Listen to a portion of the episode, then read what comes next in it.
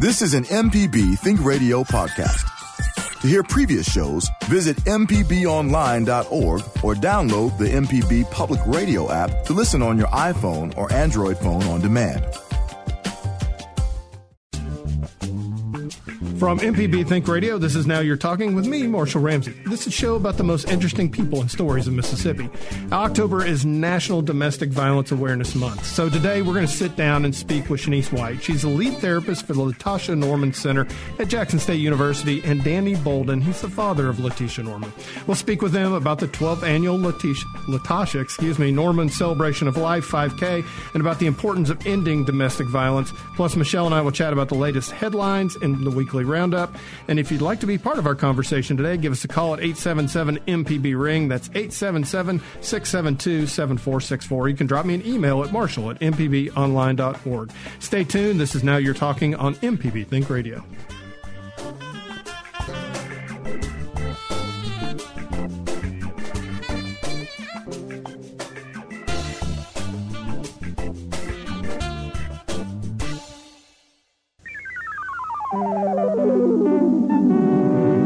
This is an MPB Think Radio podcast.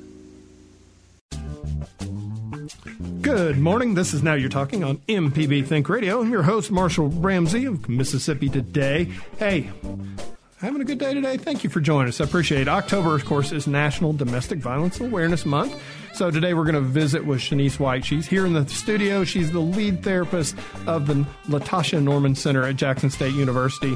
And Danny Bolden will be joining us as well. He's the father of Latasha. Um, we're going to speak with them about the 12th annual Latasha Norman Celebration of Life 5K and about the importance of ending domestic violence. If you want to be part of the show, want to be part of the conversation, we'd love to hear from you. Give us a call at 877 MPB Ring. That's 877 672 7464. Or you can drop us an email at marshall at mpbonline.org.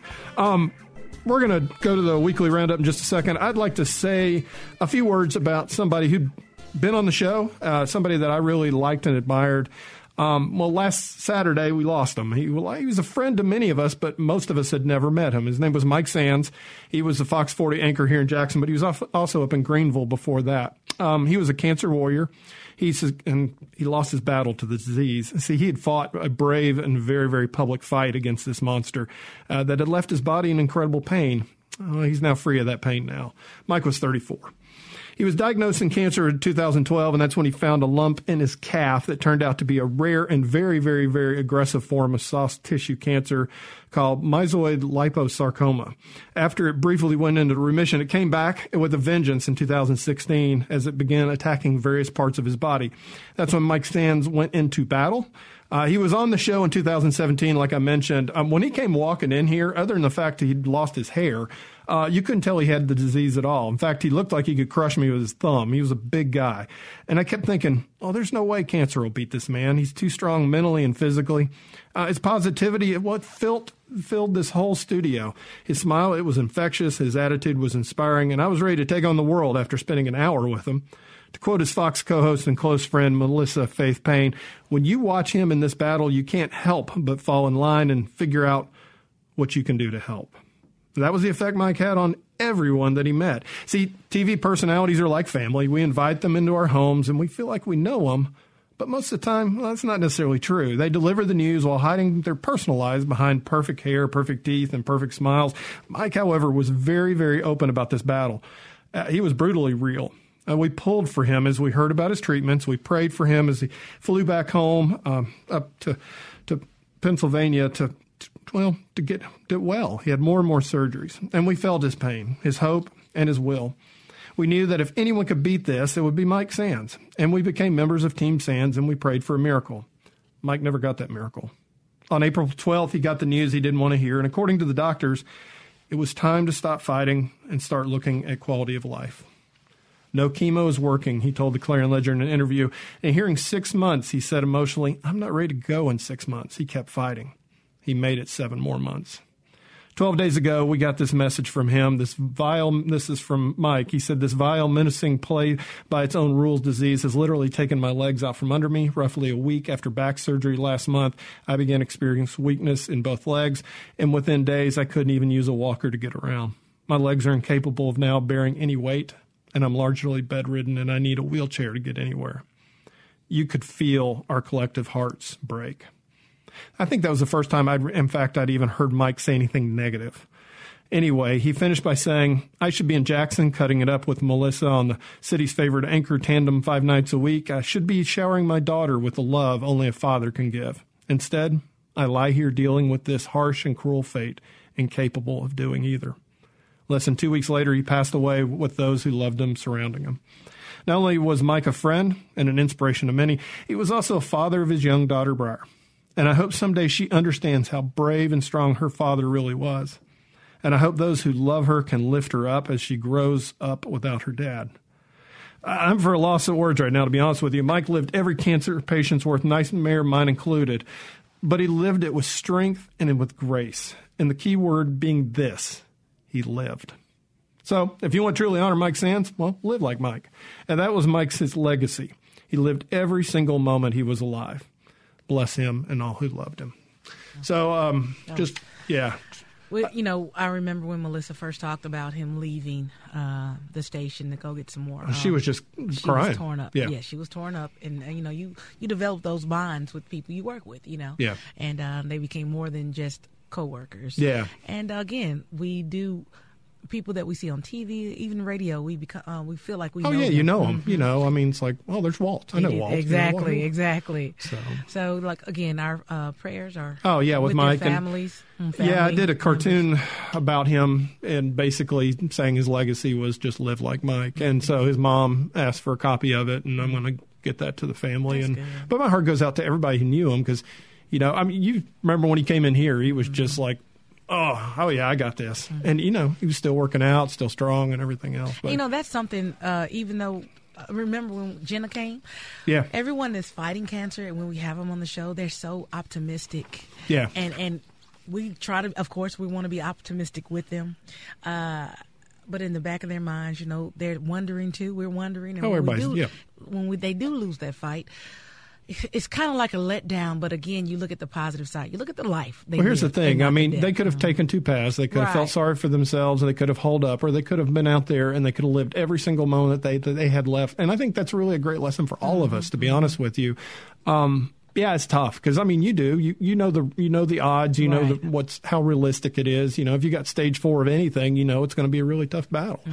And um, Well, like you said, make make it worth your while. Live every day to the fullest, like Jenna did with the art display and things like that. Right. She used her ailment to help other women, yeah, help other people. definitely. So I mean, that that's the good. thing, and you know, at the end of the day, that's what we all should be doing. True. So, now, on a, tough. li- on lighter note, we're going to talk about that and talk about Clinton. Clinton wins their first ever volleyball state championship. Uh-huh. And I was watching this story yesterday, and you know, my daughter plays ball, and um, knowing how much, uh, how hard it takes, how much work it takes to have practices and things like that. I understand as a parent of an athlete, it takes a lot. The entire family goes through it. Oh, they yeah. feel it.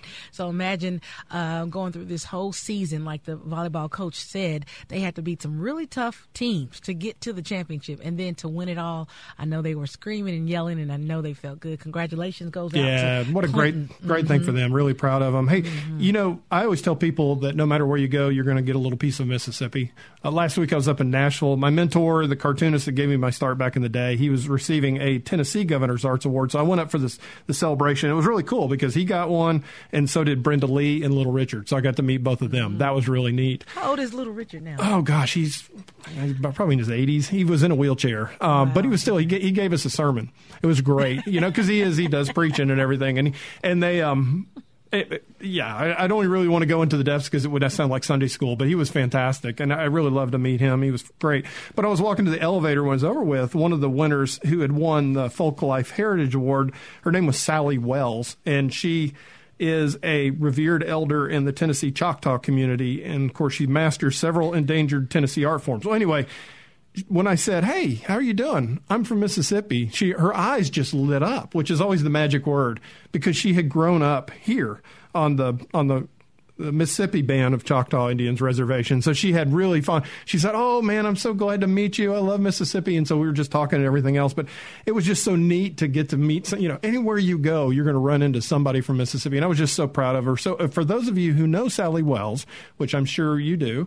um, just give her a call, tell her congratulations. She had invited the chief to come up, and he was busy and couldn't come up for that. So I told her, I said, you know what? I'm going to brag on you publicly because you deserve it. You're amazing. So I was really proud of her. But it was it was fun to get to do that, and of course, ah, I got the big blood drive this week too. So keep your eye out for me on that. I'm doing the commercials with Barbie Bassett. That's always a lot of fun too. So, but anyway, I tell you what, this is an incredibly um, important show. Thank you for being part of it. And we're going to take a quick break. But when we get back, we're going to welcome our guest, Shanice White, the lead therapist for the Latasha Norman Center of Jackson State University. Plus, later we're going to welcome Latasha's dad. Danny Bolden to the show. So stay tuned. This is Now You're Talking on MPB Think Radio.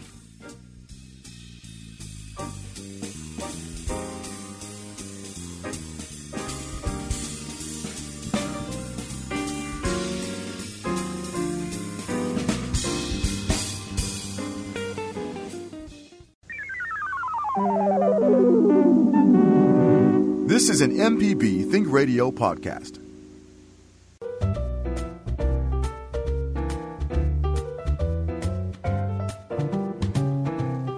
Welcome back. This is Now You're Talking on MPB Think Radio. I'm your host, Marshall Ramsey of Mississippi Today. Hey, October is National Domestic Violence Month. So, our first guest today knows all too well about how domestic violence can start and how it can affect lives. So, let's welcome now the lead therapist for the Latasha Norman Center for Counseling Centers Services at Jackson State University, Shanice White. Shanice, good to see you. I, gosh, it's been a couple years since you've been with us, so it's good to see you. Thank you. Thank you for having me. It's good to see you all as well. Man, I tell you what. And the last time you were here, your your daughter was much younger, and now she's two years older. It's like, good grief. Yes, It yes. goes by really quick. Yes, she's nine years old now and um, growing up to be a beautiful young lady. Oh, I tell you. and of course, um, well, let's talk a little bit about you real quick, and then we'll bring I just a couple questions about what's like having a daughter when you're talking about these type of issues. But when did you choose to become a counselor? When did you decide to go for that as a career?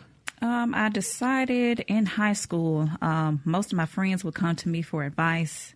And um, my friends would say, you know, you give such great advice. You know, what you told me, it worked. And um, back then, not knowing that's not actually how counseling works, but I said, hmm, I wonder why people think and, and act the way that they do. Right. And I wonder what's going through the minds of people who do certain things or say certain things. And so that's what, you know, sparked my passion to become a counselor. Man, I tell you what, after the show, you and I can talk for about six hours.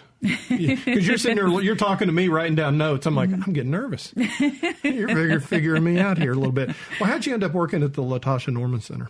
Well, um, I was actually working with children uh, before I got a call um, about there possibly being um, a position opening at the Latasha Norman Counseling Center. I said, "What? Wait, that's my alma mater. Um, that's where I want to be."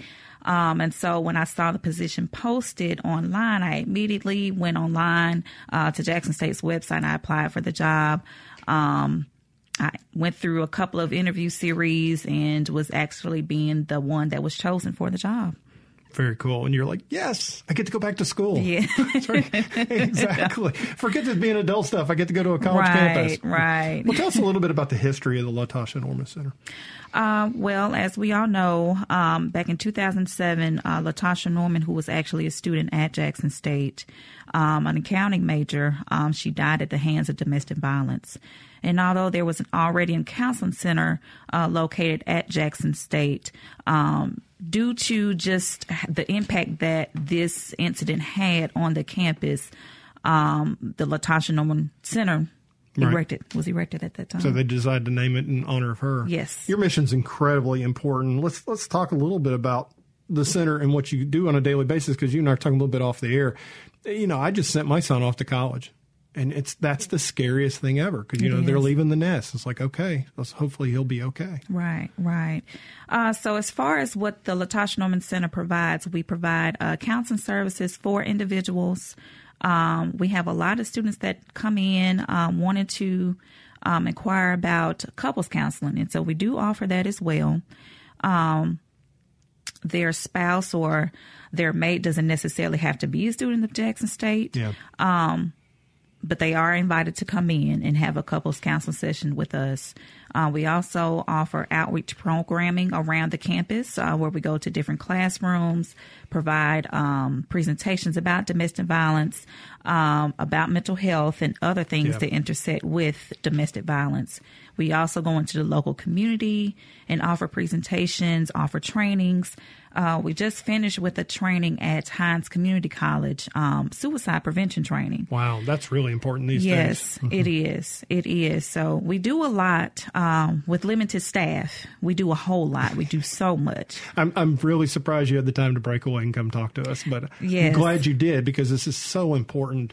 I've always heard hurt people hurt people. Yes, they do. And I- That is a very true statement. Yeah, so I mean that's that's kind of the mission, the goal is to help diffuse that bomb. Right, right. Wow. Well, like I said, um, I mean, like I said, you you help students. Do you think the students just come in and they don't have these these coping skills when they don't when they get there? Or is I mean, is that what you're trying to teach them to do? How to work through any like you know CPTSD, any, any possible chronic trauma they may have, or anything like that? I mean, is that what y'all do? Yes, um, a lot of students come in not knowing what to do um, in certain situations. Yeah. Um, we have a lot of students that come in and feel as though they're in a crisis mode. Yeah. Um, they're, they may have experienced a breakup or they may have um, experienced some type of domestic abuse situation. And a lot of them, what we're noticing, do not learn how to cope with these different situations.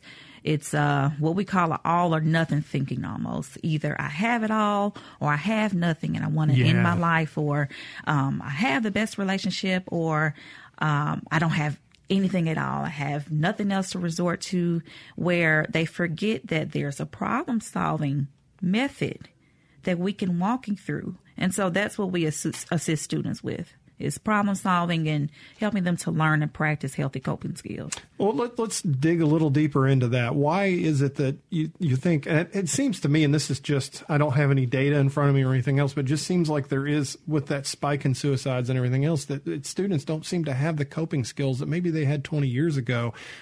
Was it something you need to like have a sit down and have a chat with parents about helping your kids? Is it something you tell with the kids? Okay, this is some coping skills you need. Let's unpack that for a second. I, I definitely think that it starts at home uh, with life being as busy as it is. You know, a lot of families are on the move, Yeah. getting kids to soccer practice, um, church, or what have you. Life is very busy.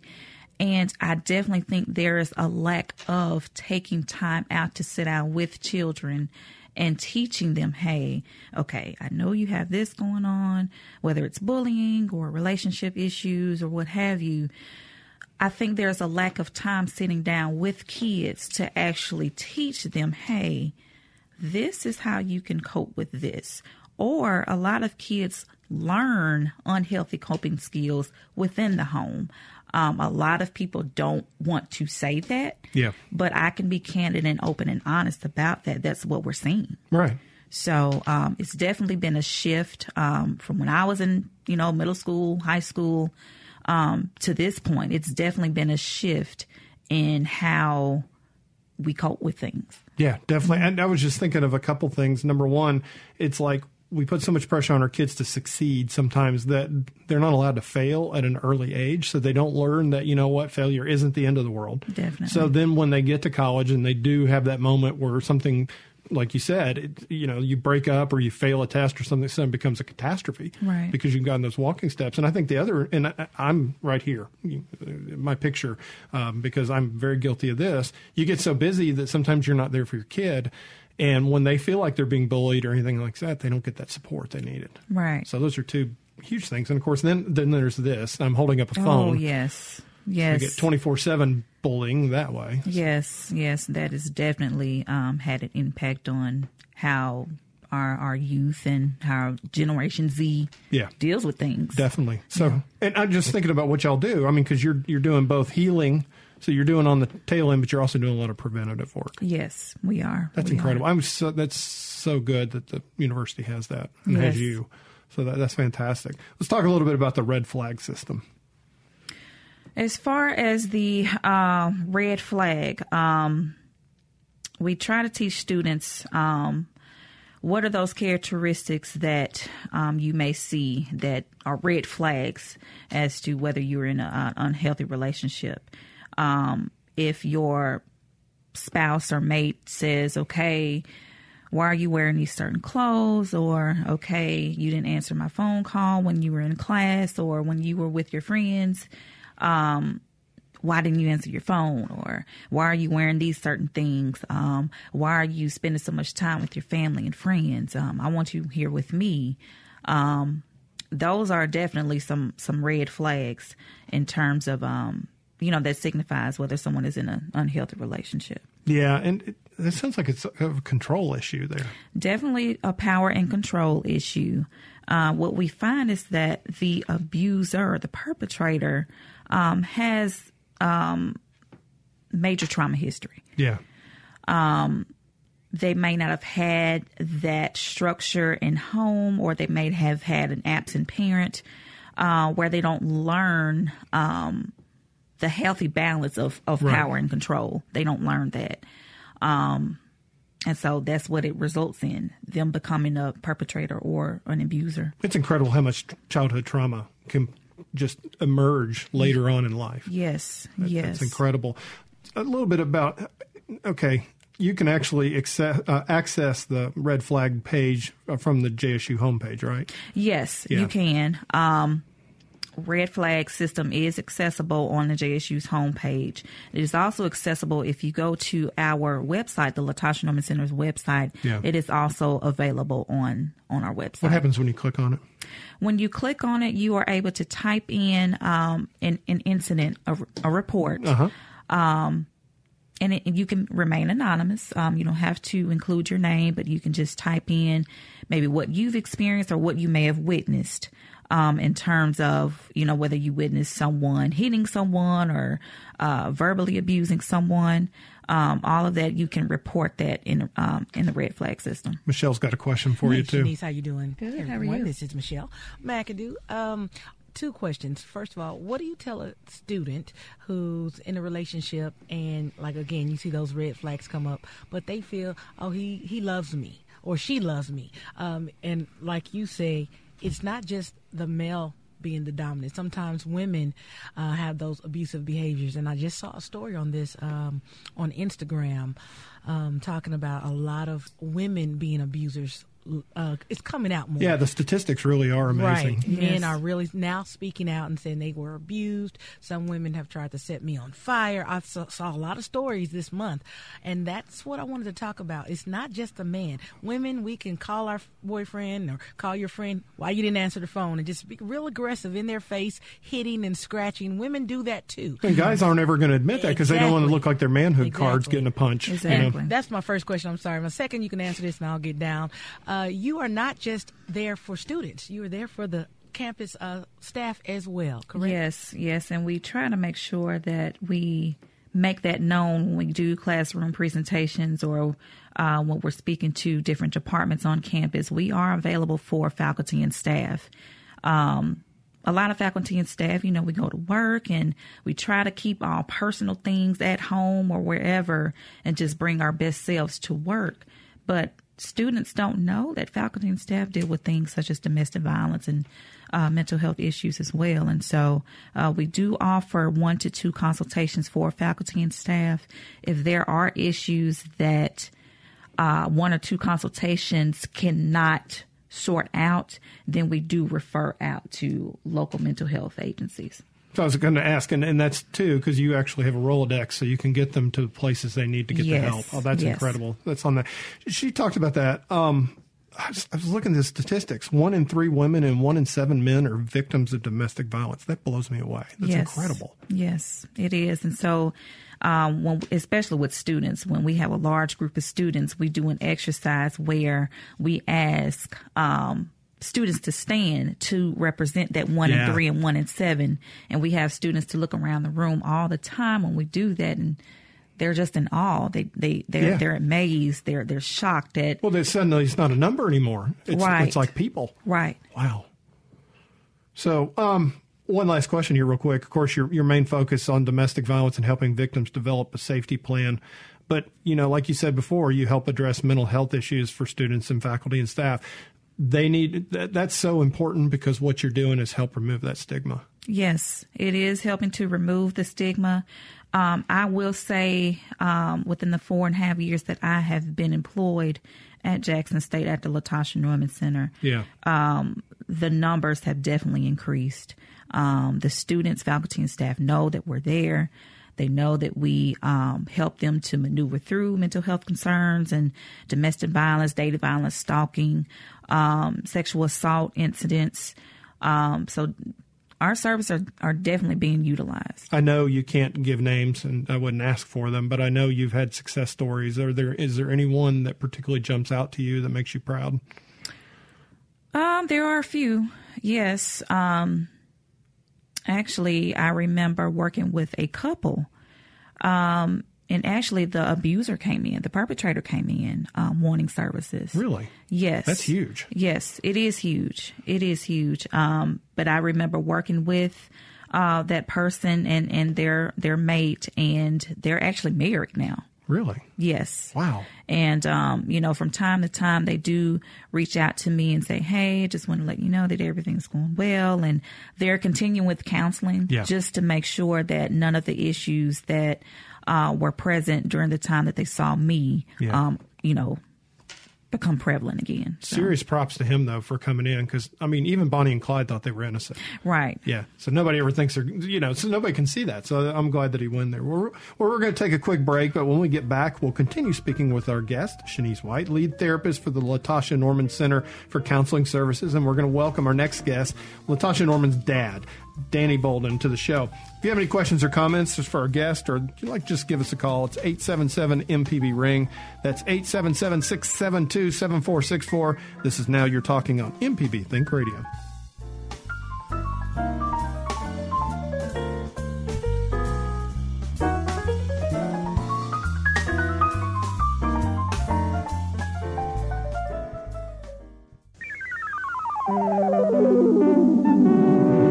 This is an MPB Think Radio podcast.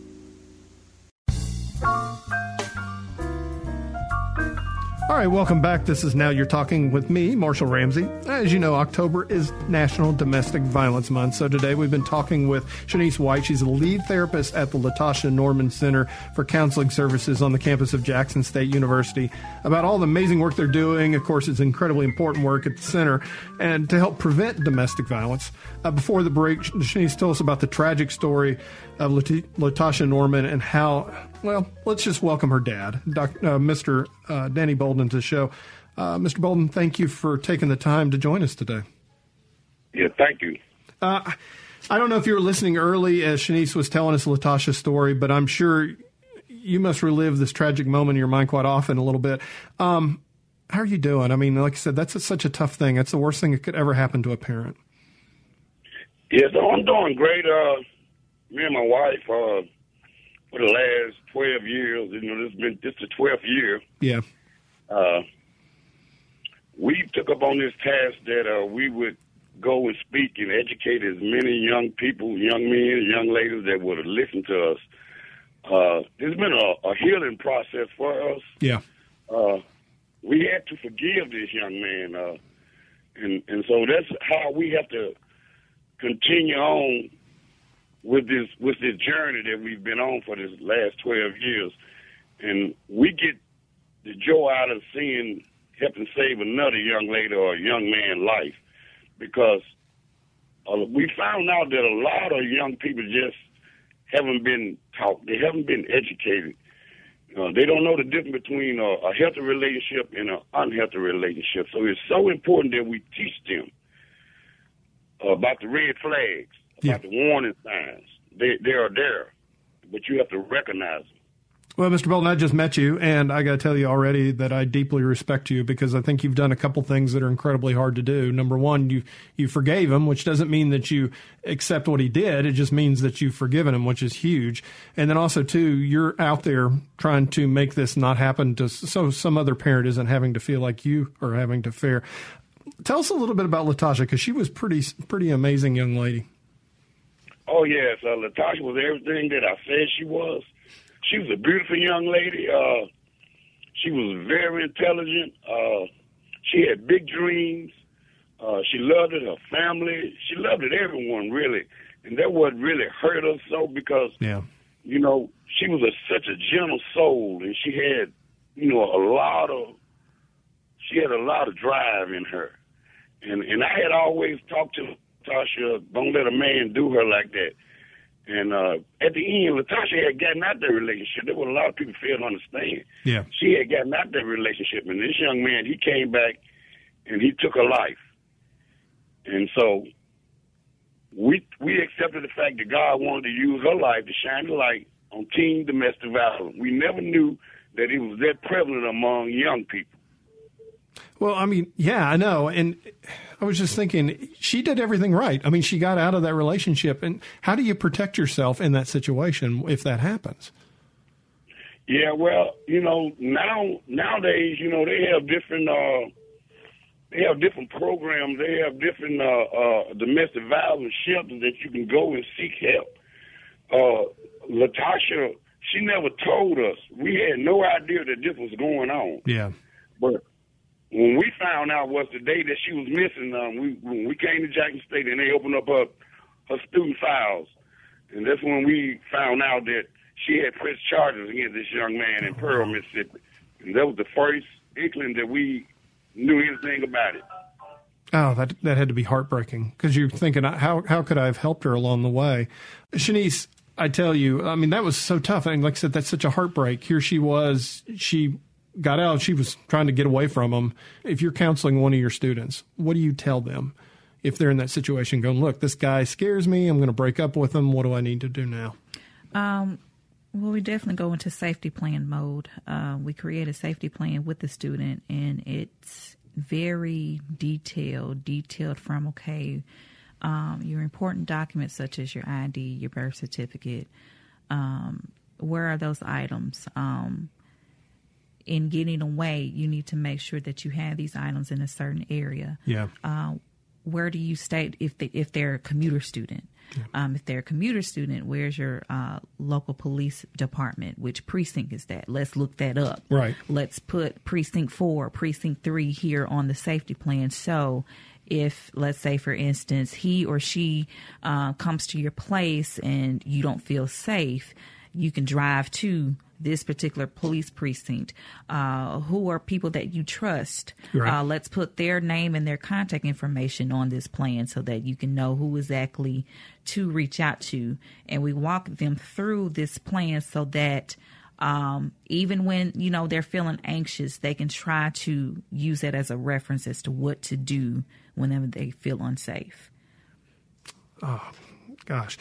Um, in Latasha's case on this, um, what are some, some of the signs, symptoms if you're if you're in her situation, you're in, a, in an abusive situation. What are some of the things that you look for uh, and say, okay, these are these are the red flags, like like verbal abuse and Definitely, if your partner is speaking to you, um, belittling you, Yeah. um, saying disrespectful things to you, um, I always say anything that doesn't feel comfortable or that hurts you, whether that be something physical, something uh, verbal. If they say certain things that has you thinking, okay, am I really worthy? Um, am I really not good enough? Those things, those things are hurtful. So anything that doesn't make you feel comfortable or that hurts you are definitely some red flags or some signs and symptoms that you are in an unhealthy relationship. When when Stanley Cole was arrested and charged with the murder, you, of course, you have forgiven him on that day. How did you end up? What was the process on how you got from which any parent would feel like just totally angry and, and just mad to forgiveness? I mean, what was that journey like? Well, me and my wife, we've always been Christian. We've always been very active in church.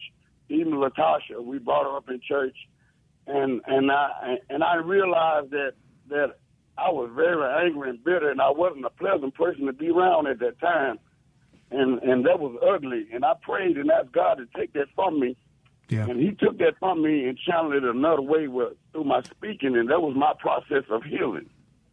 Well, t- tell some of the groups that you talk to. I mean, because like I said, I totally admire you for doing this. Um, so where, Uh, who are some of the folks you talk to? Well, when when it first happened, I was invited to Atlanta, Georgia, by a, a district attorney in Atlanta, Georgia. Uh, a, a team, a first team domestic violence summit, and Yeah. uh, I gathered so much information, and I was so compelled to to bring it back to the Delta and start sharing it. And uh, this this uh, shelter they have here in Greenville by the name of Our House, uh, they reached out to me, and I embraced them and uh, we I told them I wanted to go into the schools and start just sharing this information with the young people, because I didn't want this to happen to another family. Because Right. when stuff like this happens, it don't just affect that person that it was did to; it affects everyone that's connected with that person. Yeah, it's like a giant rock being thrown in the middle of a lake. Those those ripples go out, and it totally changes everything on that. Um, how did you feel? I mean, it must you must have been very very honored and very proud when the center changed its name in 2012. What was that like? Uh, well, uh, we've been very appreciative that Jackson State, they told us that they were going to start this uh, Latasha Norman Center and the annual walk that they have every year. Mm-hmm. And so we thought that was real nice to remember her. Uh, I'd like to let you know that all the funds goes back into the Latasha Norman Center. Uh, it's there for the students. Yeah, And uh, we're proud that they use her name, that her name do symbolize uh, uh, youth domestic violence. And, and, you know, we, like I said, we never knew it was that prevalent among young people because, you know, we always, my wife, we talk to Latasha every day. My wife, she worked at Michael's craft store. And my wife would talk her back to her dorm every night wow. till she got in her dorm. But this particular night, she couldn't get her,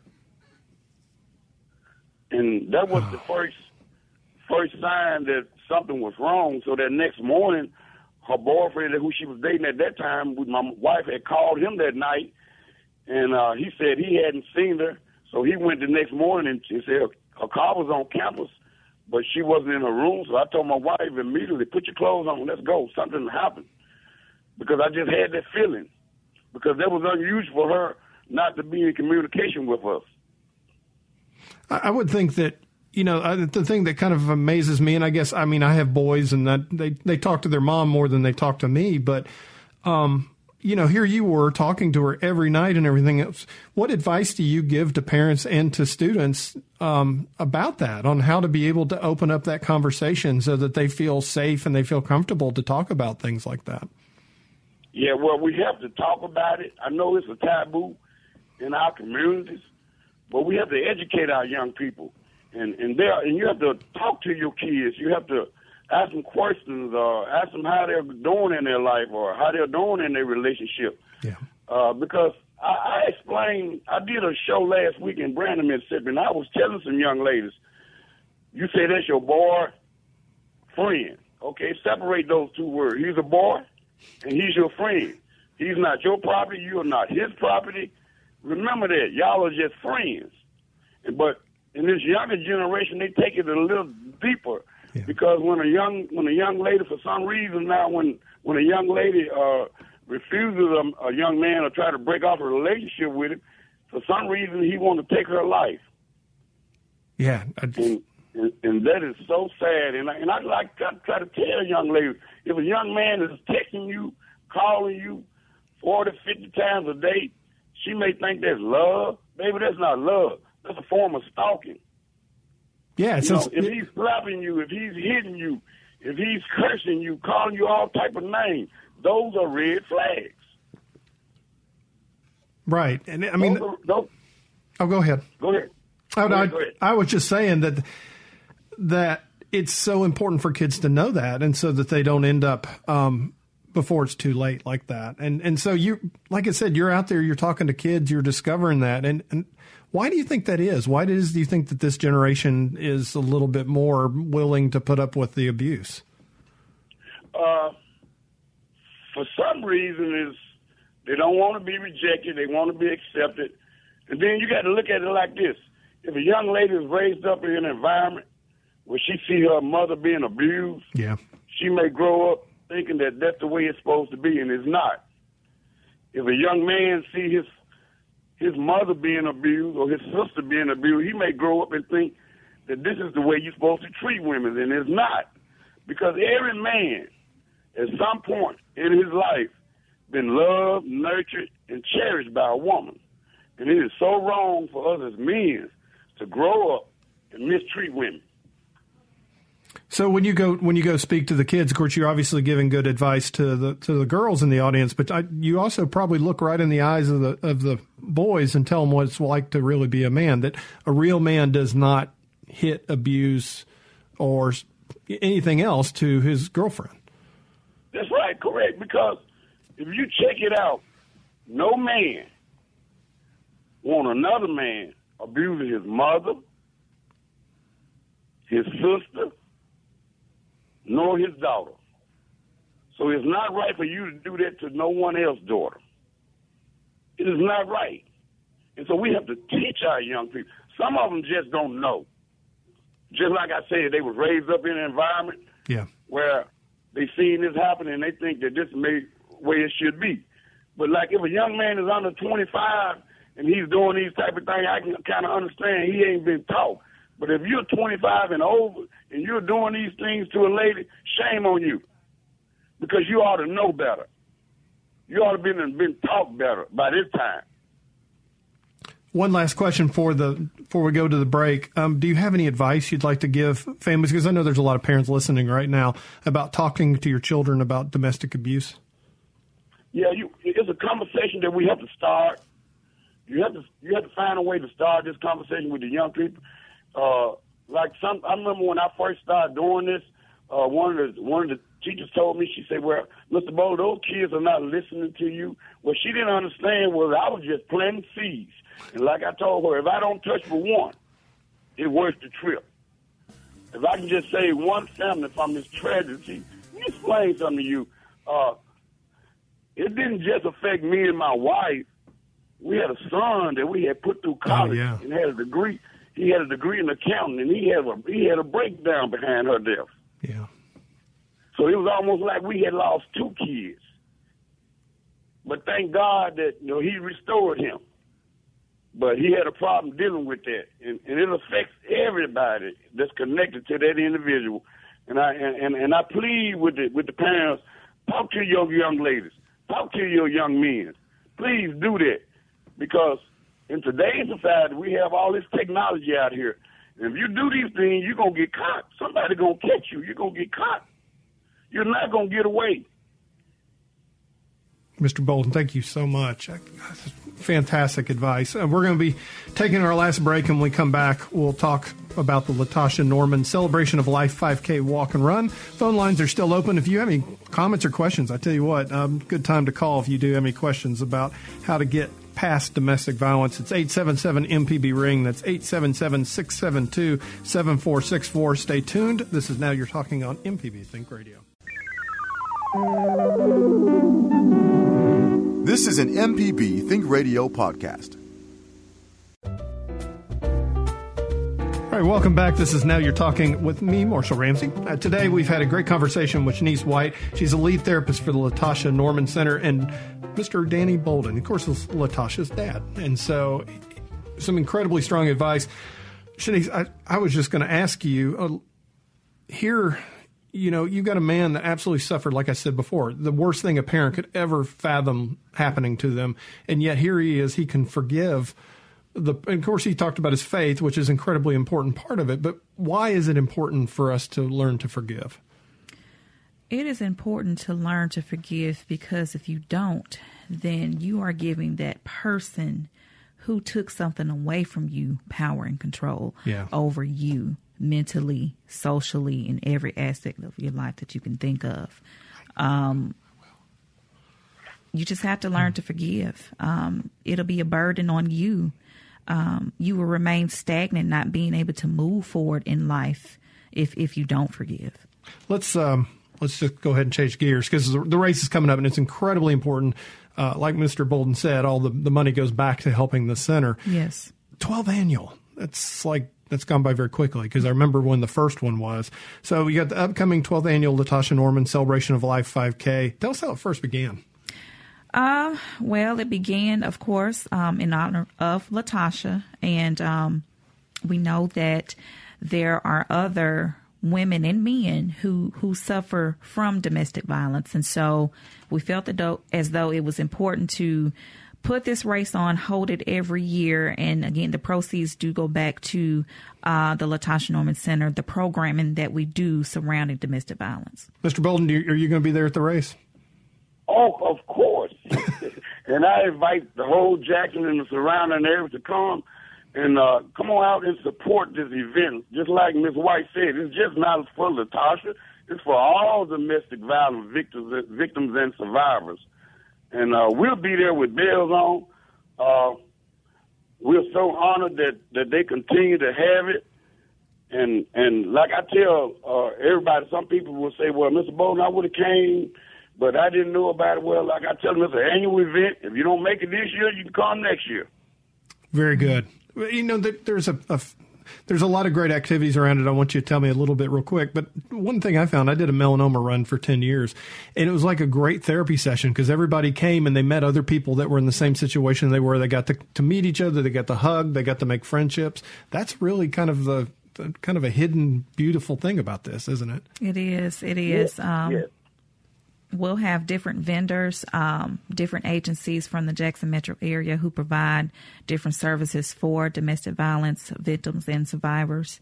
Uh, we will have um, a representative from the Mississippi Coalition Against Domestic Violence. Mississippi Coalition Against Sexual Assault will be present, uh, Catholic Charities, and other um, agencies that'll be there. So people can say, hey, look, there's somebody over there that can help me. Yes. That's kind of nice. Okay, so date, time, um, and how to be able to sign up? Uh, the run walk this year is on Saturday, November the 9th, 2019, on the main campus of Jackson State University. On site registration and check in will begin at 7 a.m. That's early. Uh, it is early. it is early. Um, but we do have a lot of people that come out um, and they support it. Um, the race will begin promptly at 8 and there will be uh, medals and trophies for prizes for um, the top winners in each category. Yeah, Elsie Grant won last year. Yes, sixty-one years old out there, still getting it yes, done. Yes, and yeah. he he participates every year. Um, he actually called the other day wanting to to register. Uh, registration is available if you come onto the campus to our office. We can get you registered there, uh, but we also have registration on Marketplace. If you go to www.jsums.edu forward slash marketplace. Click on Latasha's picture and you are able to register online. Oh, very cool. How many folks are you expecting? Uh, hopefully over a hundred this year. Uh, last year it was slightly over a hundred, but we're looking for at least 150 this year. Actual participants. Danny, you got any last words as, as we're getting ready to close up the show? Thank you so much for uh, giving us this airtime uh, to help, uh, you know, let everyone know uh, uh, that the walk is coming up and that it will be on Jackson State campus. Uh, which all I can say, I like to tell each one to bring someone and uh, make it big as possible because it is for the community and it is for a great cause. No doubt, no doubt. I'm so glad that you get to come too, because I I know that's healing for you as well. Yes, I used to walk, but I can't walk now. I had uh, surgery about five years ago, and uh, I was in a wheelchair, and uh, that's why it's so important to forgive. I was in a wheelchair, and I couldn't walk, and the doctor said I was sick enough to die, but I'm still here. He restored me. I can't walk, but I do be there. well, I, I, can tell you just from meeting you now, uh, just talking to you today, that you're definitely here for a reason, and you're making a big difference. Thank you so much for sharing your heart like that, and sharing, you know, and helping other people like you're doing.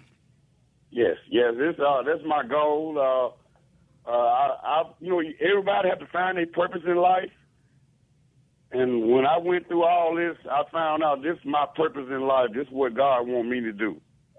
Well, amen. So thank you so much. Shanice, you got any final words in the last few seconds? Um, definitely want to encourage people to come out and um, support the race. If you're not able to come, uh, just feel free to, you know, give a donation. Um, it goes to, like I said, the programming that we do to ensure that we are uh, preventing uh, domestic violence. Out there spreading the word. Yes. Thank you so much. It's good to see you. Hopefully, we'll get you back again next year. Of course, of always good. So, yes. and good luck raising your daughter because I know that's you. full time. Oh, yes. Gosh, I, I, having boys, I know nothing in what it's like having a girl. Well, So- I have a son too. you have a son. Okay, Yes. How old is he? Four. Okay. Yes. Oh boy, you're busy. Oh, yes. You're very busy. Thank you so much. thank All right. you. We want to thank you for sharing your time with us today and thank our guest, Shanice White, with the Latasha Norman Center at Jackson State University, and of course, Danny Bolden, the father of Latasha Norman, for sharing his very powerful story with us today. You'd like to hear the show again or any past episodes, visit mpbonline.org slash now you're talking and listen to our podcast. Now, if you're talking is a production of Mississippi Public Think Radio, MPB Think Radio is produced by Michelle McAdoo. Stay tuned for Southern Remedy, Healthy and Fit with Dr. Josie Bidwell. And join us next week for Now You're Talking, only on MPB Think Radio. Y'all have a great week.